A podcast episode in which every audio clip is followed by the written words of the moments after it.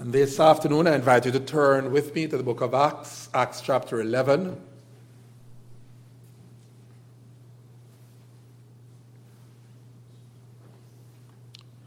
And we're going to be reading verses 19 through 26, Acts 9, Acts 11, 19 through 26.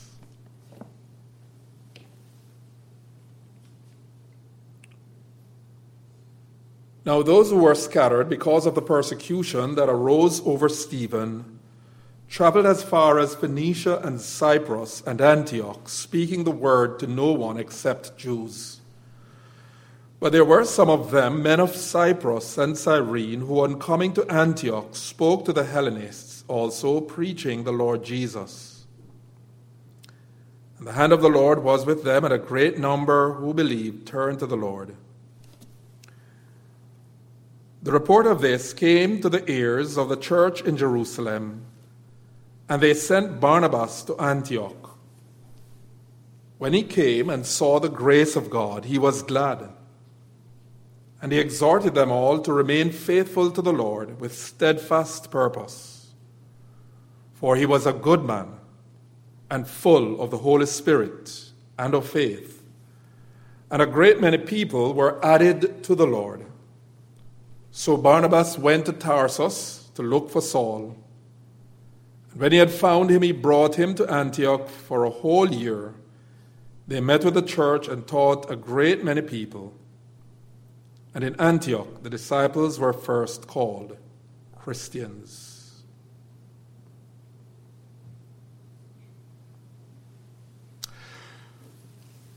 It's interesting we come across this passage. Um, it struck my mind when we were doing in our Bible studies a mini series on the names of God's people, what names God's people are called throughout the, particularly the New Testament. And one such name by which the people of God are known uh, is Christians, according to verse 26 of this chapter. But we want to look this evening at this church in Antioch. These were new believers, new converts, and uh, the writer Luke tells us that these believers, these disciples, were first called Christians there in Antioch. You know, decades ago, the term Christian was deemed honorable. Today, this is hardly the case, at least in our culture, in the first century, just as it is in our time. Christians were severely persecuted for their faith in Jesus Christ. The church at Antioch, we read here in our text, was born out of a context of persecution. And following the martyrdom of Stephen, recorded in Acts chapter 8, verses 1 to 3, we are told there in Acts 8, 1 to 3, there arose on that day a great persecution against the church in Jerusalem, and they were all scattered throughout the regions of Judea and Samaria, except the apostles. Devout men buried Stephen and made a great lamentation over him, but Saul was ravaging the church, and entering house after house, he dragged off men and women and committed them to prison. Now, what some would regard as a great setback for the church, God, in his power and providence, we see here, used for the advance of the church. Verses 4 through 6 of Acts tells us, Acts chapter 8 tells us that the gospel spread even more. We read, Now those who were scattered went about preaching the word. Philip went down to the city of Samaria and proclaimed to them the Christ, and the crowds with one accord paid attention to what was being said by Philip. And when they heard him, they and saw the signs that he did, and so on and so forth, there was a great move of God among these Christians, these persecuted Christians, as they went about speaking the word of God. Although Stephen's death was a great loss for the church and appeared to have been a victory for Satan, God turned that apparent victory of Satan into defeat. And how so? First of all, we see that these early believers were in no way intimidated, they were in no way daunted by even the fiercest opposition.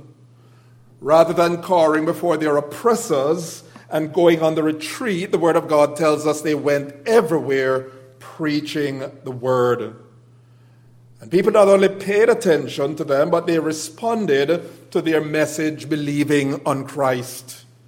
Secondly, Paul himself. Paul himself, the great persecutor, the one who was destroying the church, became a believer in Christ. So much so, we are told that it was commonly reported among the Judean churches, throughout the churches of Judea. And this is what Paul is reporting to the Galatians. He who used to persecute us is now preaching the faith he once tried to destroy. Galatians 1 and verse 23. In fact, Paul in Galatians 1:24 said that they glorified God because of him. We then read in Acts chapter 11 verses 19 through 26 the words which we read earlier, these words of our text.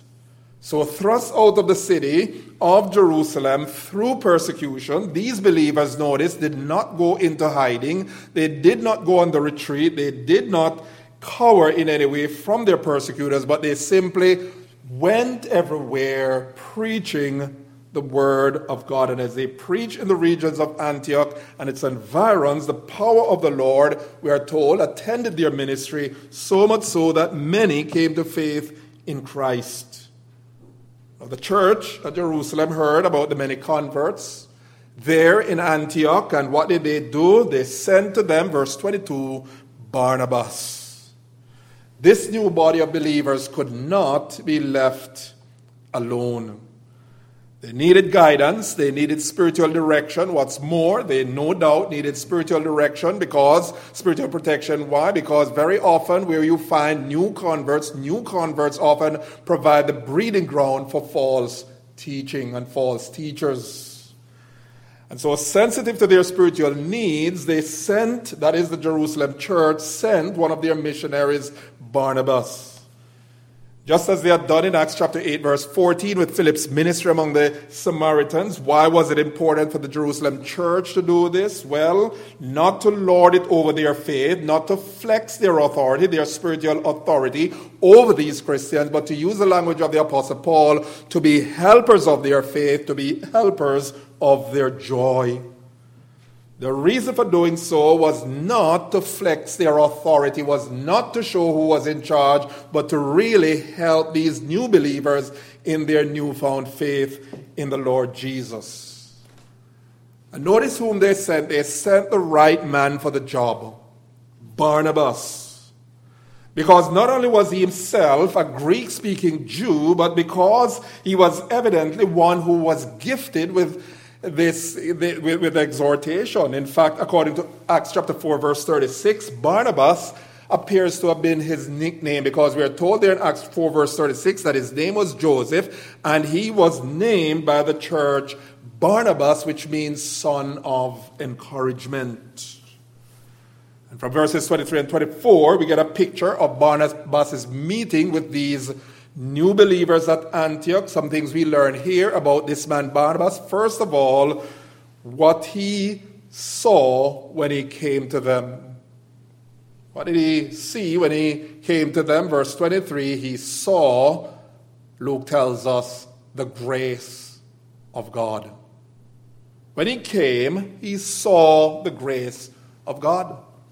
Well, what does that mean? It means that in observing their lives, in interacting with them and talking with them about their newfound faith in the Lord Jesus, he detected that God had indeed done a saving, transforming work in their hearts and lives. What he saw in them was a veritable work of divine grace. He saw a group of Christians who were soundly converted, a group of Christians in whom the saving grace of God had took effect. The challenge for you and me is this Can the grace of God be seen in your life and in my life? The grace of God not only saves, the grace of God transforms. And we know that because Paul in Titus chapter 2, verse 14, he says this For the grace of God that brings salvation to all men has appeared. And what it does, it teaches us that denying ungodliness and worldly lust, we should live soberly, righteously, and godly in this present world.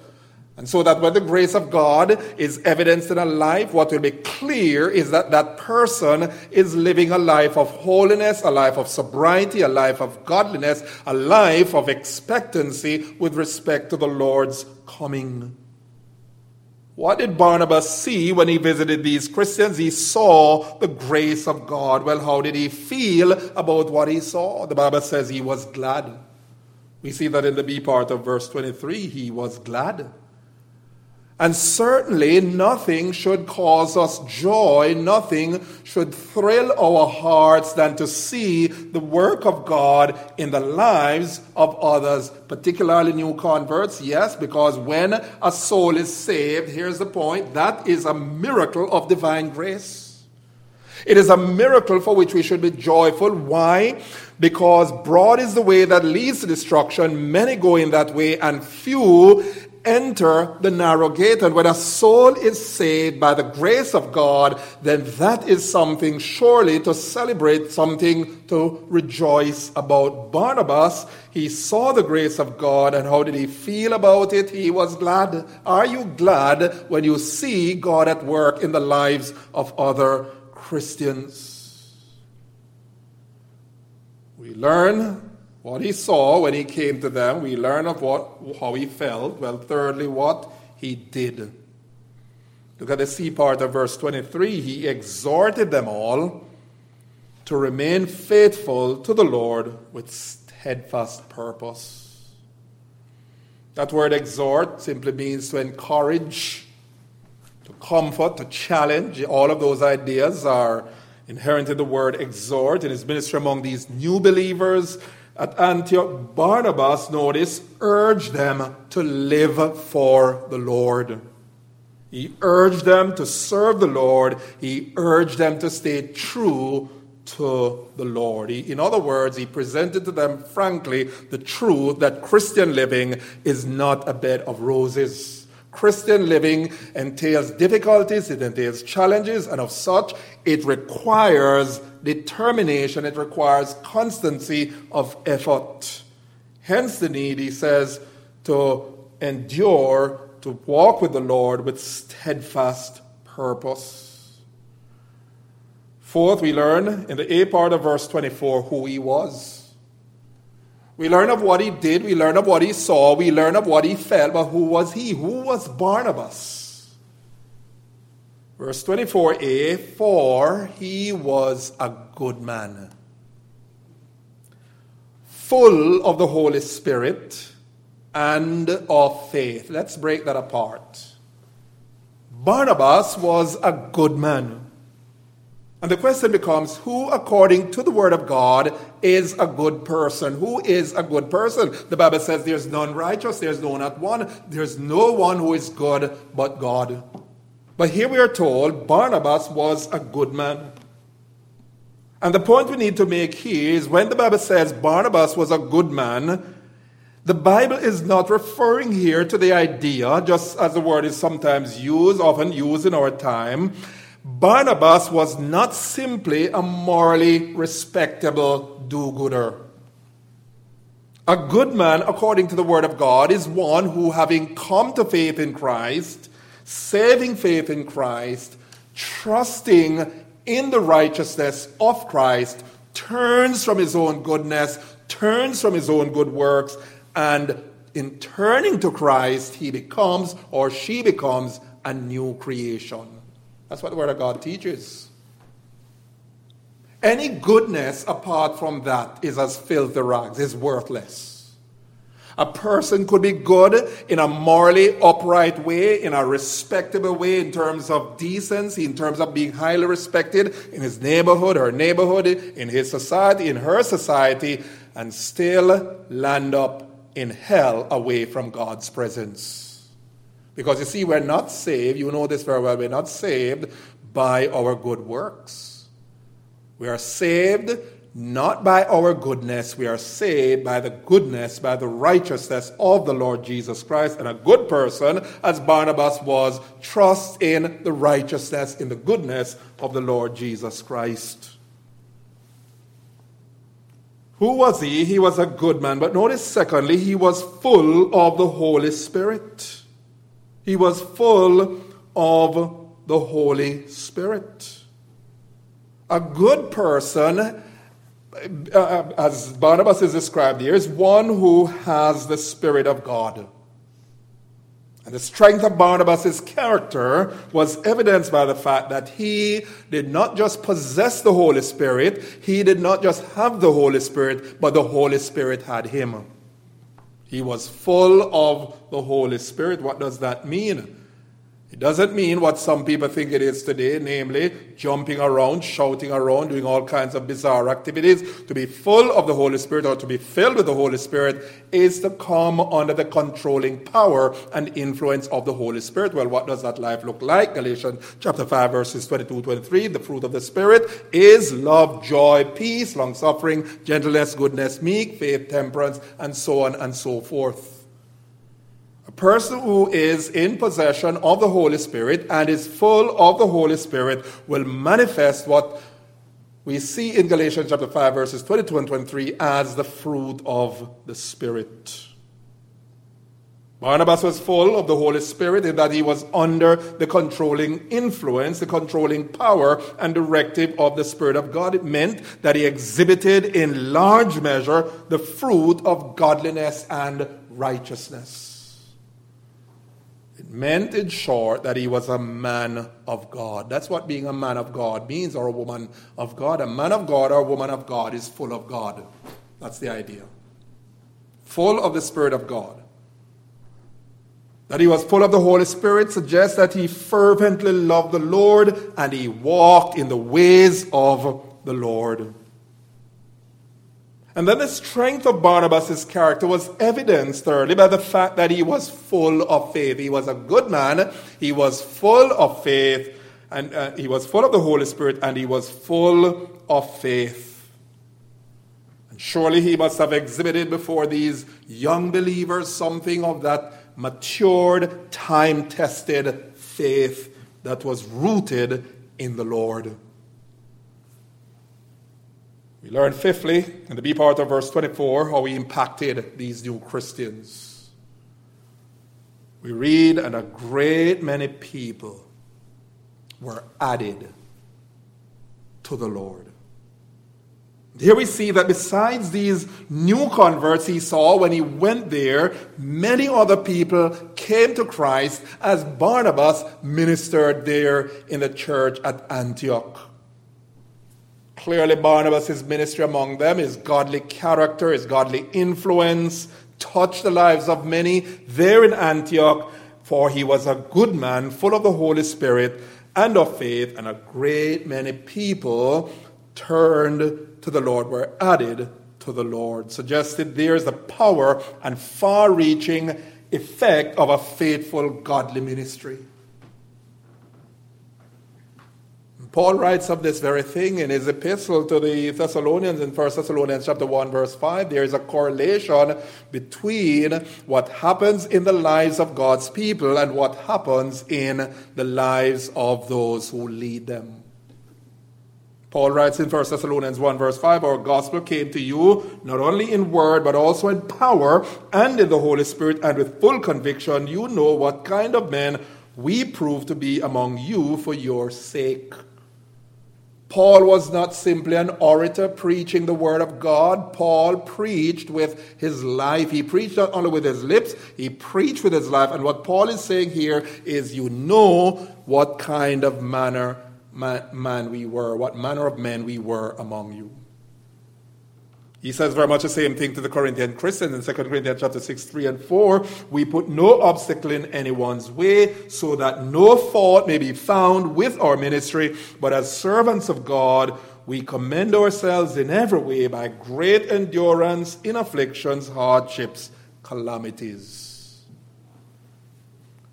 You can see then how this church flourished under the leadership of Barnabas. He was an able teacher, but he was also a man of outstanding godly character. Sixthly, we learn in verses 25 and 26 the strategy he employed. The strategy he employed.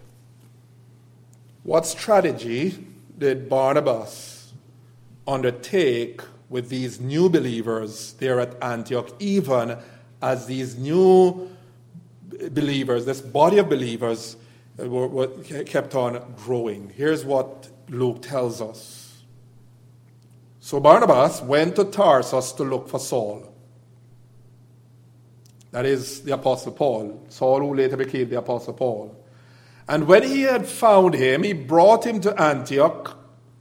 For a whole year, they met with the church and taught a great many people, and in Antioch, the disciples were first called Christians.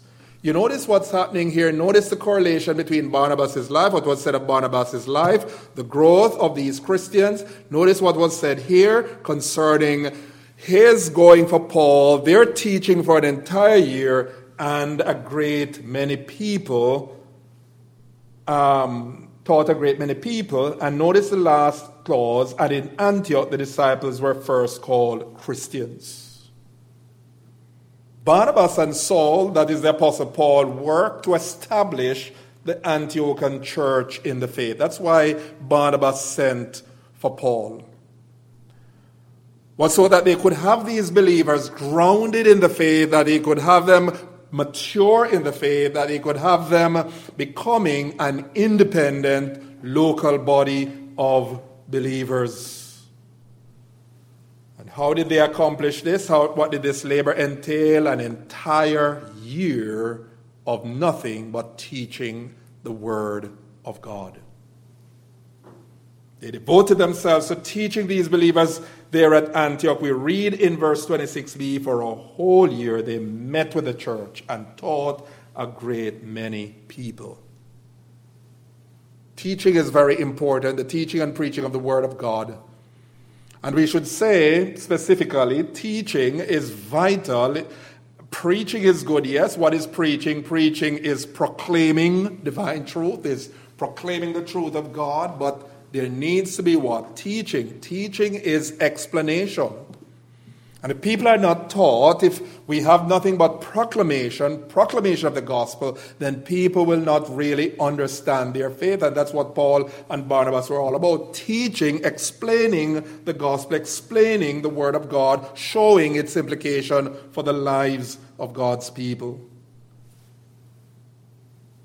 And if you look back at verse 26, there's every indication that these believers internalized the truths they were taught, the preaching they had heard, the preaching and teaching to which they were thoroughly exposed. There's a suggestion there that it totally transformed their lives, their mindset, their whole way of living. The last clause of verse 26 hints at this because Luke tells us, and in Antioch the disciples were first called Christians.